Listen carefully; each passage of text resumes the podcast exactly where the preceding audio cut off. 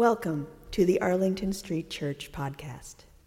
Founded in 1729, Arlington Street continues today as a gathering place for progressive people of faith in the greater Boston area and beyond. We are located at the corner of Arlington and Boylston Streets, across from the Public Garden in Boston, Massachusetts.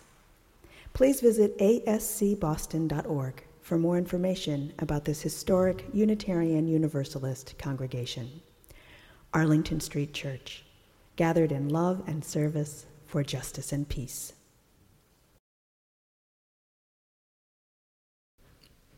So I saw a sign recently. Well, I, okay, I didn't exactly see it, I saw it on Facebook, which is as close to seeing as many of us get these days. Anyway, someone had taken a picture of the sign and posted it on Instagram, and someone else posted it on Facebook, and then a Facebook friend of mine, who I probably wouldn't recognize if they showed up at my front door, posted it on their timeline, and it appeared on my computer screen. It's the kind of sign you might see outside a general store or a muffler shop with hand placed all capital letters, which in this case spelled Humans are 90% water basically cucumbers with anxiety. well, I thought that was pretty funny and, and kind of true, so I, I posted it on, on my timeline, and immediately another Facebook friend, whom I probably wouldn't recognize if they showed up at my front door, posted a comment pointing out that actually the human body is only 60% water. So, of course, I had to Google human body percent water and found out they were right. 60%, give or take. But since we are in the realm of metaphor here, and human beings, whatever our percentage of water, are not literally cucumbers, unless we're using literally in the new unliteral sense, whereby literally means not literally, literally, but kind of sort of literally. I'm just saying it because it sounds good, kind of literally. In which case, my friends, we are literally cucumbers.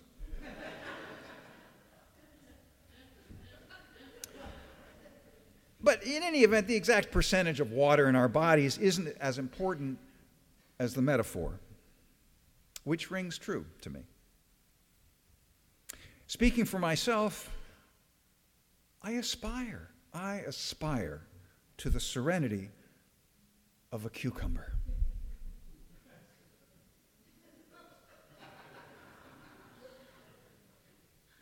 With awareness.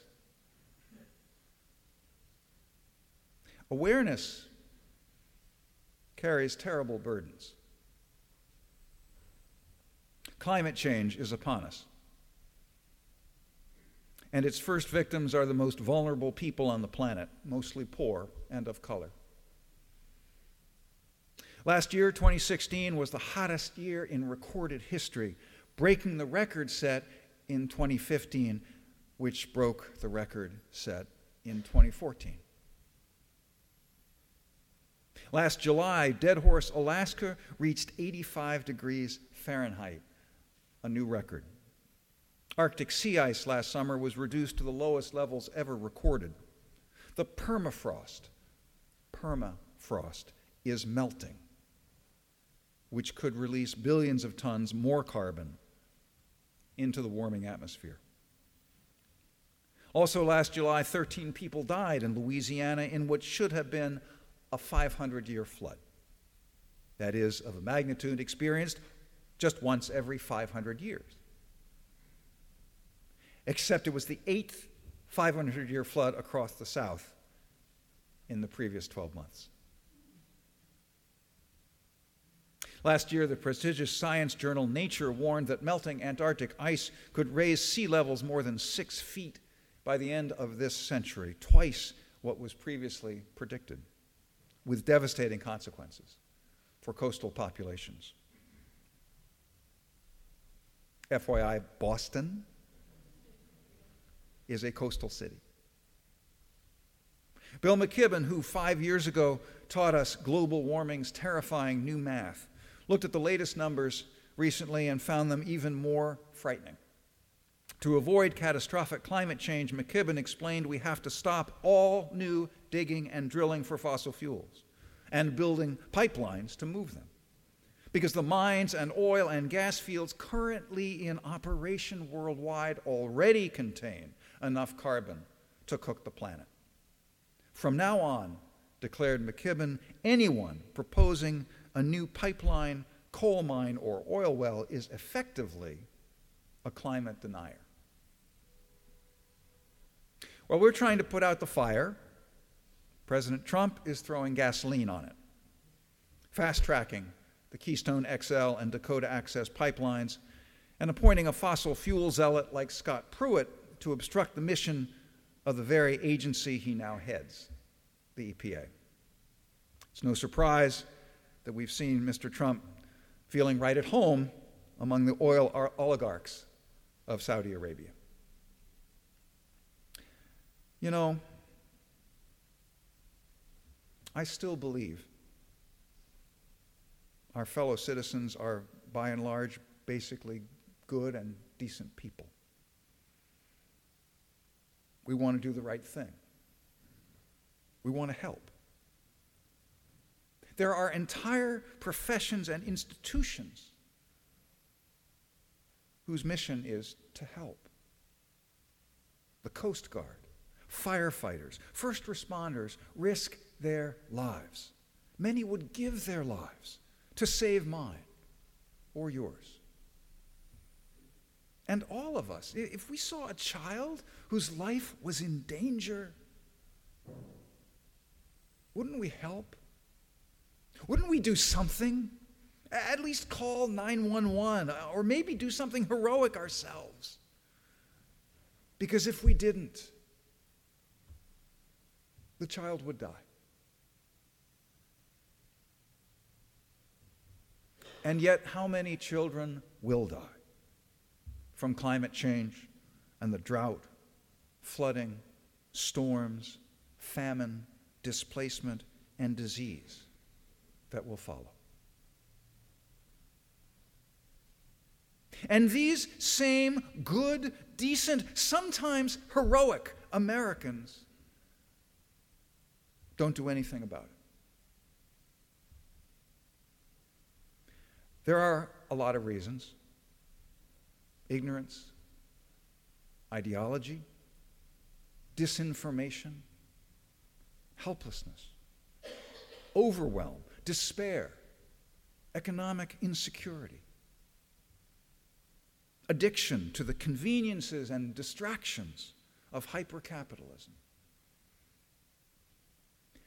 In the throes of addiction, not one of us thinks clearly.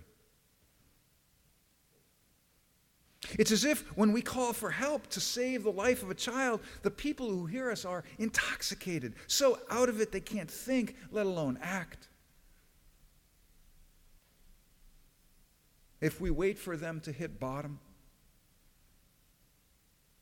that bottom will be a mass grave. Somehow we have to break the trance and call our neighbors and ourselves into consciousness. The climate crisis is solvable.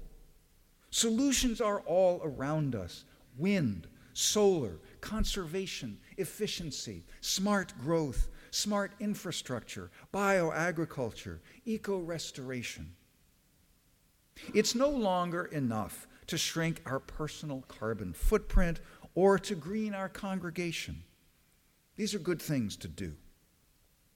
But many of us have been doing them for decades, and the earth has only grown hotter. We must take our prayers for creation into the streets, into the voting booth, into the corridors of power. Personal transformation, community transformation, institutional transformation and political transformation go hand in hand. None can succeed without the rest.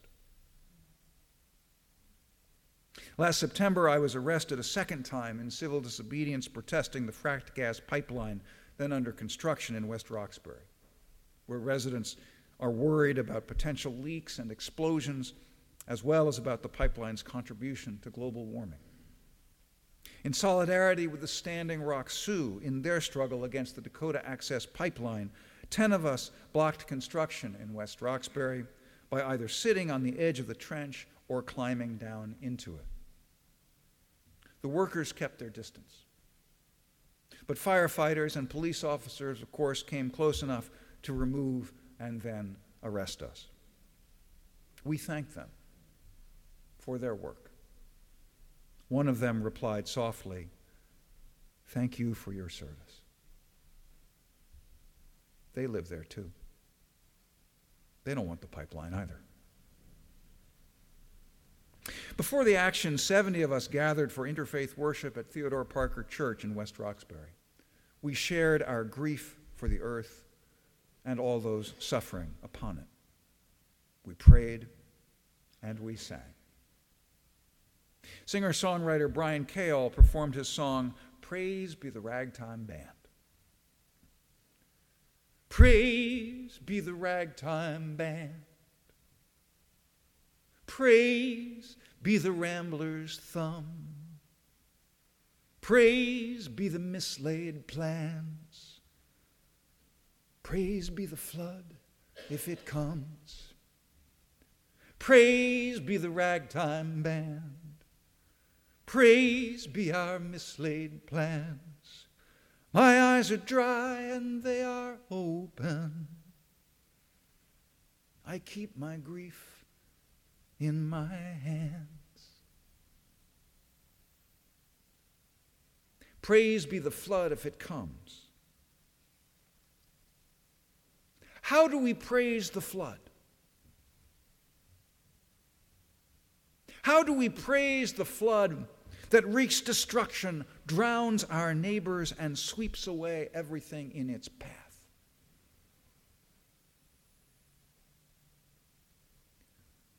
What if the flood is the breaking of the waters in the birth of a new world? What if the cries of creation are the labor pains of the birth of a new creation, a new society, a new way of being with each other and with ourselves, a way of compassion, a way of kindness, a way of justice, a way of healing? What if the election of Donald Trump is an organ failure in the necessary death of systems, assumptions, norms, beliefs, traditions, aversions, addictions that no longer serve us, if they ever did, that do not serve life on this planet? Valarie Kaur is an Indian American, a Sikh, a civil rights lawyer, and a mother. What if, she asks, what if this darkness is not the darkness of the tomb, but the darkness of the womb? What if our America is not dead, but a country still waiting to be born? What if this is our great contraction before we birth a new future? Remember, Kaur tells us, remember the wisdom of the midwife. Breathe, she says. Breathe. Then push. As climate champion Tim DeChristopher reminds us, our old model of trying to meet all of our emotional needs with consumer goods hasn't worked. It hasn't made us happy anyway.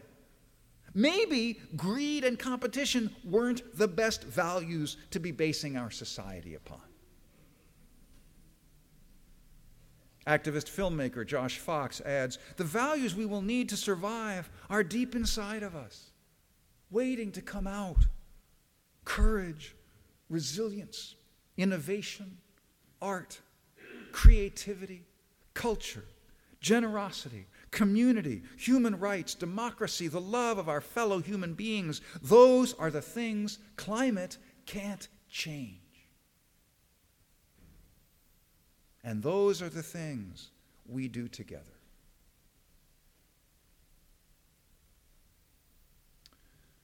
The morning after Donald Trump was elected, Methodist pastor Steve Garnaas Holmes wrote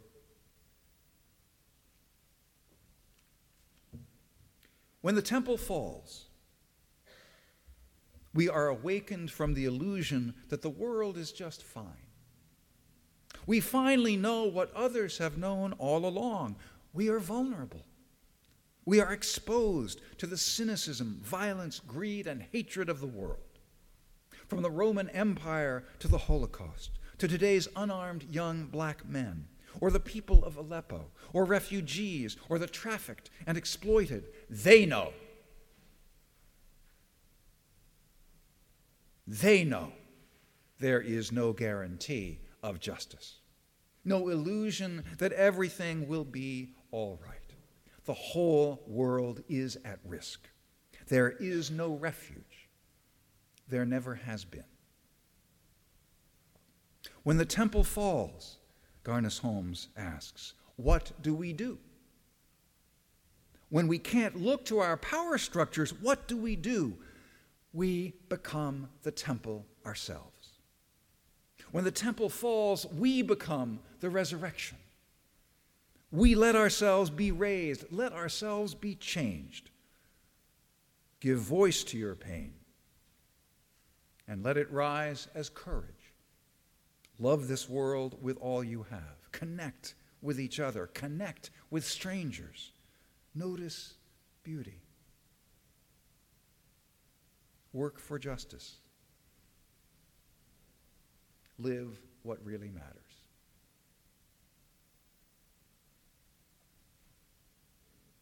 So I invite you to imagine in your mind's eye a four year old child. Doesn't matter who it is. Maybe it's a girl in the Marshall Islands in the Pacific. Maybe it's a boy in an urban neighborhood in Sudan. Maybe they live here in the United States on the Gulf Coast or Long Island. Maybe, maybe she looks a little like your granddaughter. Maybe he reminds you of your best friend when you were a child. Imagine the shy smile on this child's face. Imagine this child playing with friends. Imagine this child in the tender embrace of parents.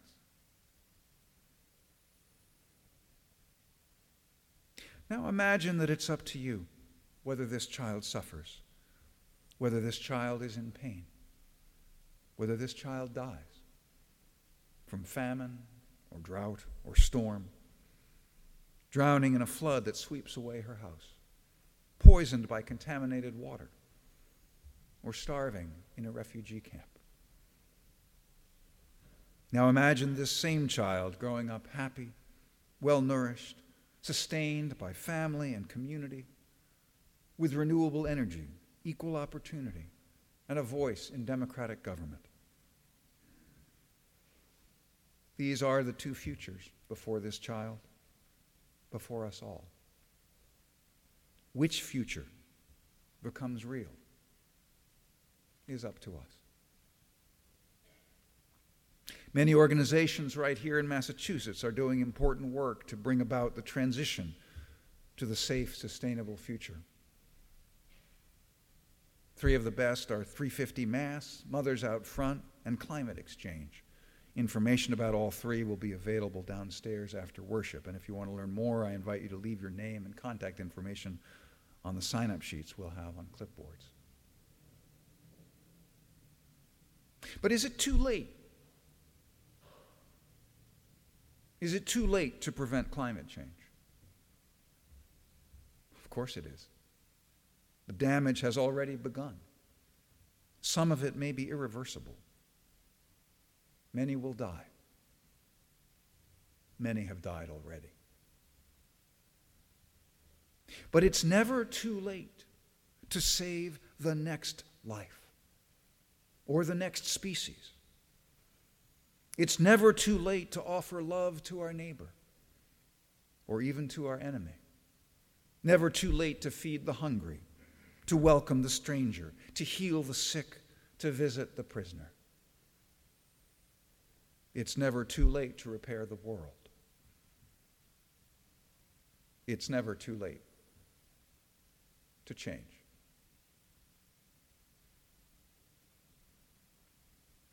My friends, there is no birth without death. In the Christian tradition, there is no resurrection without crucifixion. Everything is interconnected. All beings are our relations. We are not victims of the flood. We are the flood. We are running waters, says Lakota activist Chase Iron Eyes, seeking a way, cutting fresh courses when spring swells us with power.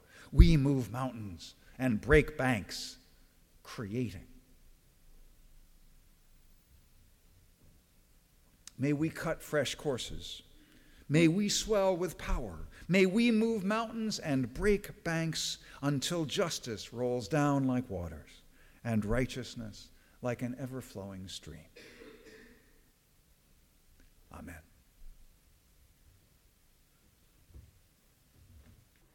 Thank you for listening to this week's podcast. We would love to hear from you via email at office at ascboston.org or through our Facebook page. If you would like to support the good work of Arlington Street Church, please consider a contribution by check in the mail or through our website, ascboston.org.